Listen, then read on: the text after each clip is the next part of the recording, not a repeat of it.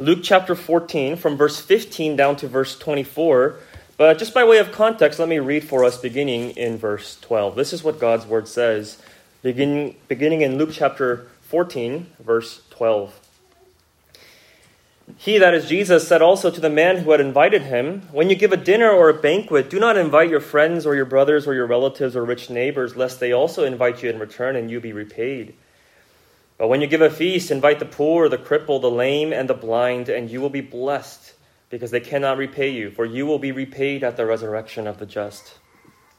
When one of those who reclined at table with him heard these things, he said to him, Blessed is everyone who will eat bread in the kingdom of God. But he said to him, A man once gave a great banquet and invited many.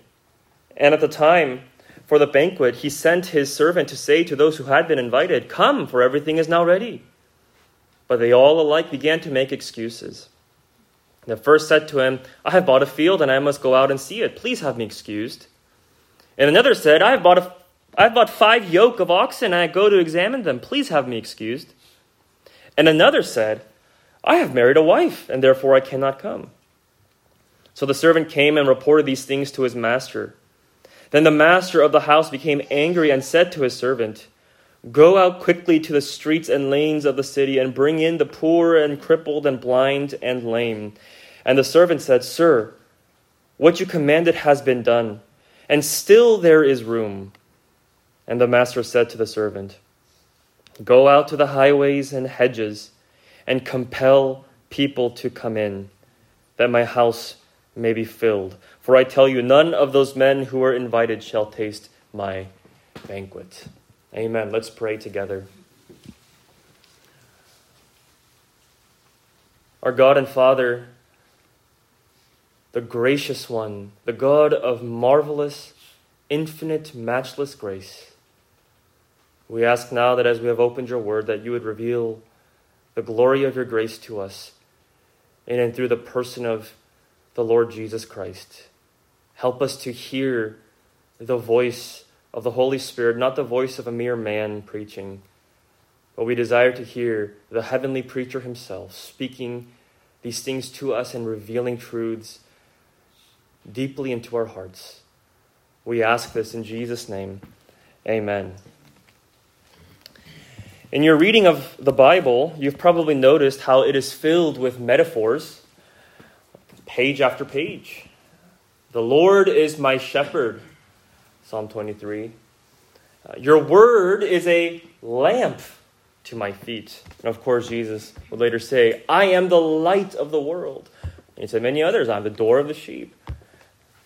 Now, why did God choose to speak his word to man in such uh, metaphoric, almost poetic fashion? Well, it's because he is mindful that he is teaching little children. And so he speaks to us as a father to his children through analogies and illustrations to help us understand what we cannot understand otherwise. Because as Job came to realize at the end of his suffering, there are things too wonderful for us to understand. Now, some things, namely heavenly things, are just too glorious and transcendent to be explained by prose, by mere straightforward statements of fact. And so God reveals them to us with metaphors to paint a picture for us to behold with the eyes of faith, so that we might see a glimpse of heavenly realities, that we might see them. And so it is in the case here in Luke chapter 14. We have one of the richest metaphors of the gospel. The good news of salvation in Jesus Christ is likened to a banquet a banquet that is freely given and offered to sinners who are poor, hungry, and weak. And this banquet is a banquet that would meet and satisfy all of their needs. It's a heavenly feast that God has fully provided for sinners who are unfit to receive such a noble invitation. And yet, all are freely and joyfully invited by God to come and to eat and be satisfied. There's more than enough room. There is more than enough food for all who hunger, and God will not withhold anything from those who take up that invitation by faith. This is the wonder of the gospel, the sheer grace and kindness of God through Christ. But even so, what is really baffling is how many still refuse to attend. Many refuse to come and eat the feast that God has prepared. They would rather forage for their own food. They, they insist on feeding themselves, although they are unable to. And so they end up starving to death eternally. They would rather starve than come to the feast. Why? It's because they don't see how good this banquet is. They don't see how good the host is. They don't see how good this invitation is, and so they refuse to attend. You see, the reason people reject the gospel, the good news, is because they don't see and believe how good this good news really is. Although they hear it described as a banquet, it doesn't register in their hearts what jubilee and delight there is at his table in his presence, and that his food is the food, the true food that we need, and that he gives it abundantly. They hear the gospel call, the benevolent invitation to come and eat freely. But in their unbelief, what they hear is just a nagging solicitation, some oppressive demand.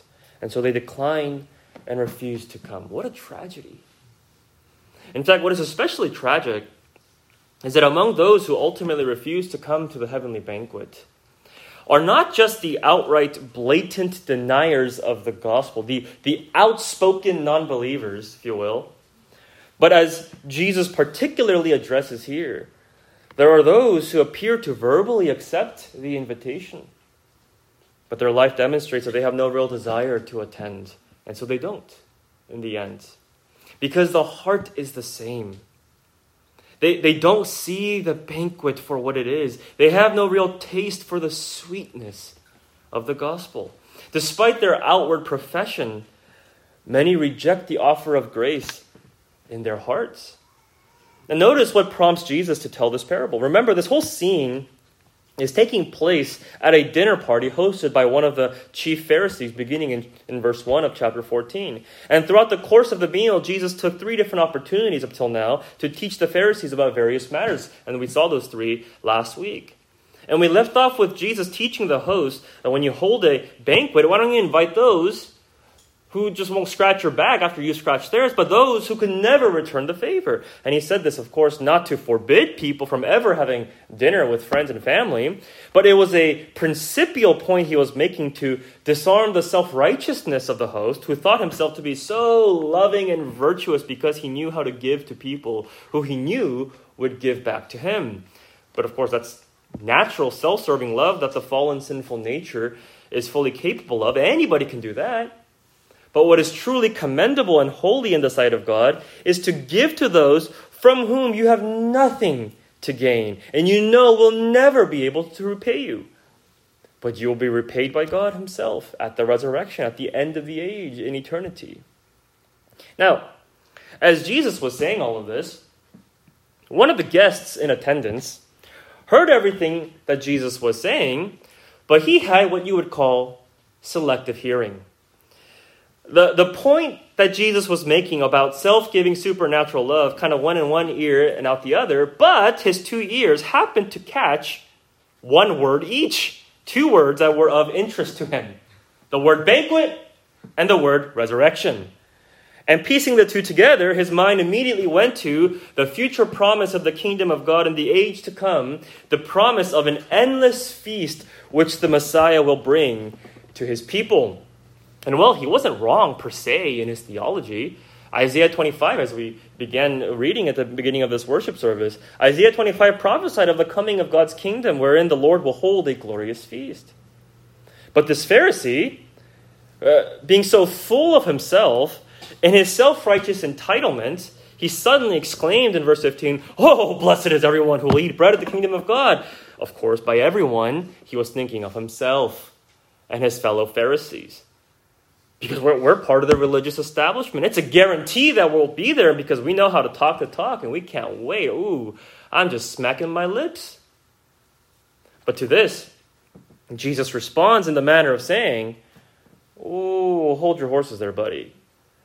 You're daydreaming about eating bread in the coming kingdom of God, but first things first. Have you entered the kingdom of God by faith? Have you accepted the gospel call, not only with your lips, but truly in your heart, as evidenced by your life? Mere talk is cheap because God knows and sees the heart, as He certainly did with the Pharisees who rejected the gospel at every turn, despite their profession of godliness. And it's in this context that Jesus now gives this parable of the great banquet in verse 16 to show the emptiness of mere lip service. So, verse 16, but he said to him, kind of bursting his bubble, as it were, a man once gave a great banquet and invited many, but at the time for the banquet, he sent his servant to say to those who had been invited, Come, for everything is now ready. And yet they all alike began to make excuses. Now, what we need to understand is the cultural custom of Jesus' day, where when a wealthy man held a great banquet, a large, fancy party, there would be two stages of invitations. The first invitation was to announce the banquet and invite the guests, who would then give their formal response. And then, when the actual hour came for the banquet, a second invitation was sent to those who had accepted the first to announce that the dinner was now ready and now they must come at once. I suppose it's kind of like getting RSVPs uh, with the first invitation to get a head count for the final guest list. And then the second invitation was the reminder the day of. Only Back then, the first invitation was not just a casual RSVP, but it was practically binding in the sense that it would have been an unimaginable insult to the host to verbally accept the first, but refuse the second and eventually not attend. Well, going back to this parable, the fact that the host, the master, sent his servant to announce that the banquet was now ready, it tells us that the guests had given a verbal acceptance of the first invitation. They replied, Yes, I will attend the banquet. Please reserve a seat for me. I will be there. But when the actual time came for the banquet, as announced by the second invitation, they all began making excuses. Why? Because simply put, they didn't want to attend. Although they had said yes by their words, what they really meant was no in their hearts. And notice how all these excuses are coming from an attachment to other affairs, to the things of the world. They feel that they have better things to do than to be at this banquet. One guy says in verse 18, I have bought a field and I must go out and see it. Please have me excused. Well, the field's not going anywhere but you'd rather occupy yourself with your business ventures. You see, this man was consumed by his work, by his career ambitions, if you will. How many people today destroy their faith because of a preoccupation with work? They're enslaved to it. They've allowed themselves to become enslaved to it. Now, it's good to work hard and not be lazy, but it can be a source of pride and idolatry to elevate that above knowing God and living for His will, seeking first His kingdom. Oh, I have no time for church. But you know, church is not optional. It's your very livelihood. As a Christian, it is a command. And if you feel that you have no time for the will of God, then something needs to change, and it's not the will of God, it's your will. And your life needs to be conformed to the will of God and, and reordered around the priority of corporate worship and regular fellowship with God's people. You know, in this modern industrial age, busyness is the great excuse, isn't it? But at some point, we have to just be honest and admit that it's but an excuse. It's stemming from ultimately a heart of disobedience and unwillingness. Well, another invited guest gave his excuse in verse 19 I have bought five yoke of oxen and I'm going to examine them. Please have me excused. Now, the typical farmer in those days had one or two yoke of oxen. Uh, but this man just bought five. So evidently, he was very wealthy. But his vast wealth and his love for possessions was the snare that lured him away from following through with his verbal declaration that he would attend the banquet. And this should serve as a warning to all of us that the love of money, the, the thirst for security in them, must never be underestimated in our hearts. And, you know, Jesus knew this particularly well about the Pharisees. They professed such piety, but deep inside, they were lovers of money. They loved the feeling of power and self sufficiency. And so they had no appetite for the gospel, which calls sinners to confess their weakness and find their sufficiency in Christ. And then another guest excused himself with this in verse 20 I have married a wife, and therefore I cannot come. Well, congratulations to the newlywed couple. Uh, mar- marriage is a beautiful and holy gift from God. Family is a blessing, but it can become an idol, as it had evidently for this man. He was consumed by his family. And you know, it's strange that he didn't think to ask the host, I have married a wife. May I bring her too? Could, could, could I bring her along? I mean, don't you think that this generous host, who had invited many, he would have said, Of course. There was so much room. There's more than enough. Bring her to you want, you want to bring your grandma? Bring your grandma too. Bring your dog. Bring everybody. But what does the guest's excuse reveal? That his heart was preoccupied. That, that he elevated his family more than this banquet invitation. The idolatry of family, as good of a gift as it is, because as sinners, we're readily capable of making idols out of even the good things that God gives to us.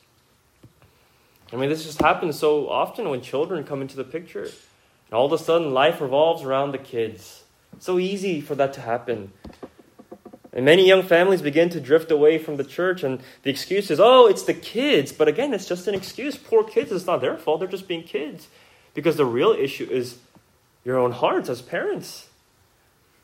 You see, zooming out, what do all of these excuses show us from this parable? It shows that these people who had been invited, who had seemingly declared themselves to be guests in attendance, when the time came for the banquet, they had no appetite for it because they had already gorged themselves with worldly things. They had already fed themselves full with all that the world offered them. And so their spiritual palate had become numb and their stomachs bloated. And so they refused to come and eat at the feast of Christ. And what Jesus warns here is that they'll get what they ask for. You will not have a seat at the table, as he says at the end in verse 24. I tell you, none of those men who were invited initially shall taste my banquet. And instead, others will fill your seat.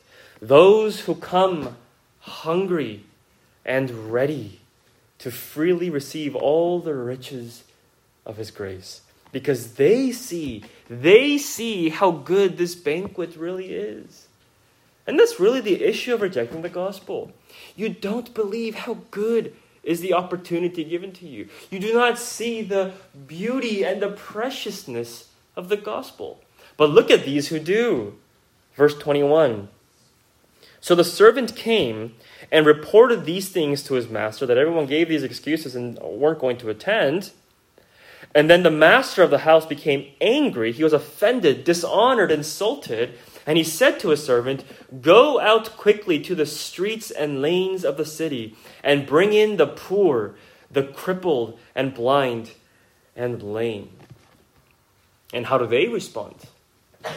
Verse 22 And the servant said, Sir, what you have commanded has been done. In that they came. They all came. And still there is room. And the master said, Go to the highways and hedges and compel people to come in that my house may be filled. The poor, the blind, the crippled, the lame, they all accept And they come. Now, why do they come? As opposed to those who were invited at first. It's because these are amazed that they have received an invitation to this mansion for an extravagant feast. Because they know themselves to be unworthy guests. They live on the streets and alleyways of the city.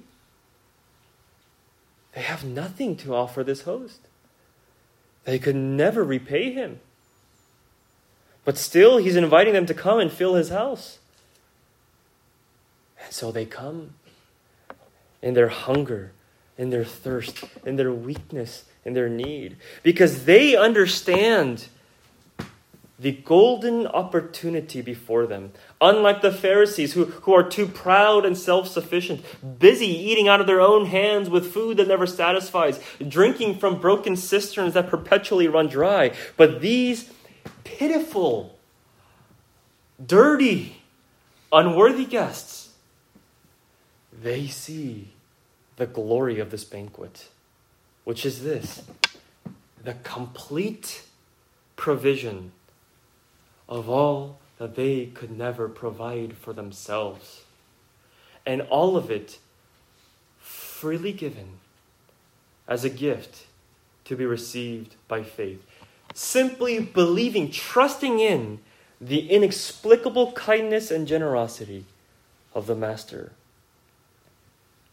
This is the call of the gospel. This is what is so good about the good news that we are all spiritually bankrupt sinners before a holy God. We are covered in the filth of our guilt and shame, living on the streets, as it were, outside his gates. And as fallen sinners, we are utterly unworthy to stand in his presence, much less to sit at his table and dine with him. I mean, that's just unthinkable. But what has God done? He sent his son, Jesus Christ, as the suffering servant to pay the full penalty of our sin and bear the full weight of our guilt and condemnation by suffering unto death on the cross. And by his death and resurrection, Jesus finished the work of atoning for sin and offers to sinners the complete forgiveness of sin at no price as a free gift to be received by faith. When sinners confess their sin and simply trust in Him. Do you see the preciousness of the gospel here? The goodness of God's grace? That through Christ, He calls sinners to just come Come to me. And hear it now. For everything is ready. It's all been done. It's all been prepared for you. I have finished all the work through my Son. The work you can never do. You only need to come and simply eat what I give to you. Just, just take and eat of Christ, the bread of life. Just receive freely by faith this gift of righteousness and pardon for sin. That is the good news of the grace of God in Jesus Christ. It is unbelievably good, and yet it is true and trustworthy to be believed in. In fact, that is why the master says to the servant in verse 23 compel them to come Compel the poor, the blind, the crippled, and the lame to come. They need to be compelled. They need to be urged, persuaded, convinced of the invitation. Why?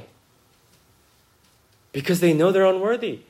They can hardly believe that such an invitation is really meant for them. Are you sure the master wants me to come? A beggar? Yes. This banquet is a free gift from His generous grace. But, but me? The most broken and wretched?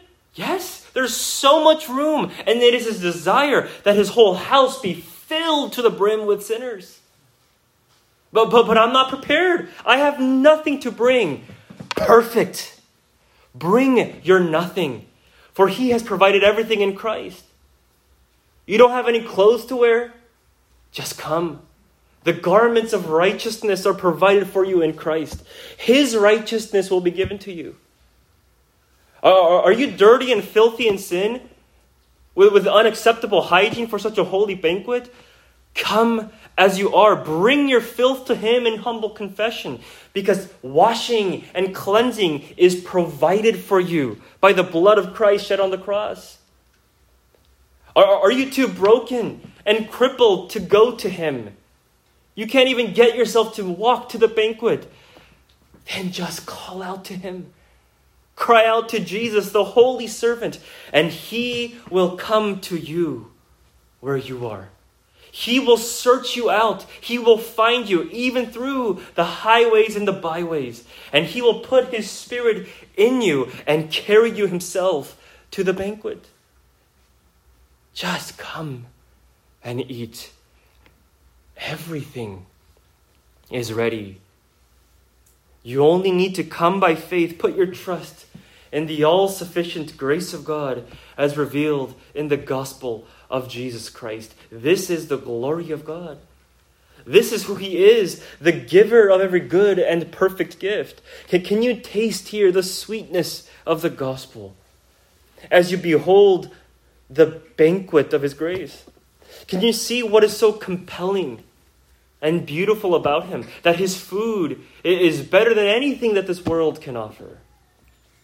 The gospel is unbelievably good, almost too good to be true, but it is the very truth of the living God, who is the perfection of good.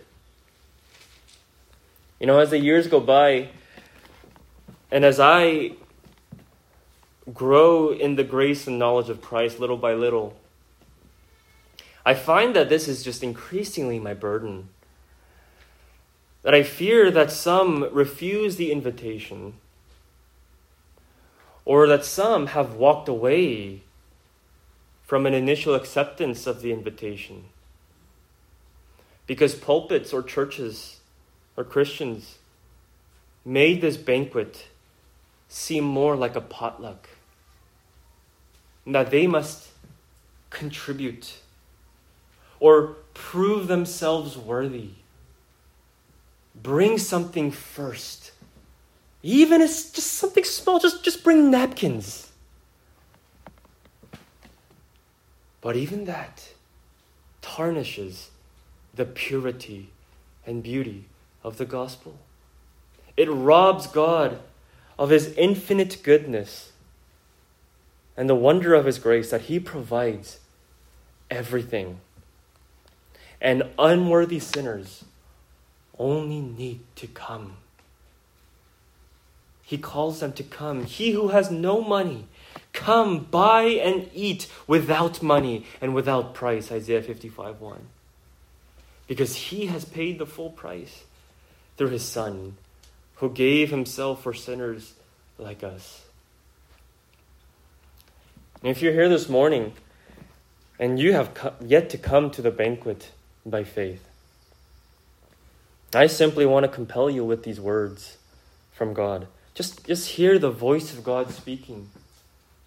Come, for everything is ready. It's all done. Don't refuse the kindness of Christ, but embrace Him by faith. And in Him you will find the eternal satisfaction you long for of knowing Him as you were created to know Him. This is the gospel. Come to Christ and find everything in Him. If I can close just with a word of encouragement to the believers. It is my prayer that the picture of this parable would be seared into your hearts and minds. And that by this you might taste and see that the Lord is good. To be assured of how much better He is in all these worldly distractions. And to always remember in your walk with Christ, He is always out to feed you. He is always out to give you more of himself. And this order never changes, even unto the end. that He will feed us for all eternity in the marriage supper of the Lamb. And so learn to trust Him with every aspect of your life, to trust His benevolent heart, to trust that even when Jesus demands your life, He demands your everything, He is not taking from you but He is flushing out the toxins of our fleshly desires and enlarging our appetite and capacity to enjoy Him, to find our utmost satisfaction in Him. Because this is our God, who He is, the eternal giver of abundant grace and life in Him. So, church, may it be that we would grow in such amazement of His grace, and that with festive joy that we would compel the world to come in and enter his eternal feast by faith. Let's pray together. Our gracious God and Father, thank you for the gospel. Thank you for showing us in your word the things that we cannot understand but by faith, the things that we must behold and receive by faith. We thank you for revealing your heart to us in Christ, who has given us Himself. Lord, help us to believe this. Lord, we believe, but help our unbelief. And we thank you that you've given us the sacrament of the Lord's Supper, by which you confirm to us, by this vivid gesture of you giving to us this ordinary bread and the cup for the extraordinary means of impressing upon our hearts that you are the food for our souls. And that you have never called us to feed you, but you have called us to receive the food you give to us. And so we ask that you would help us to receive it by faith now. In Jesus' name, amen.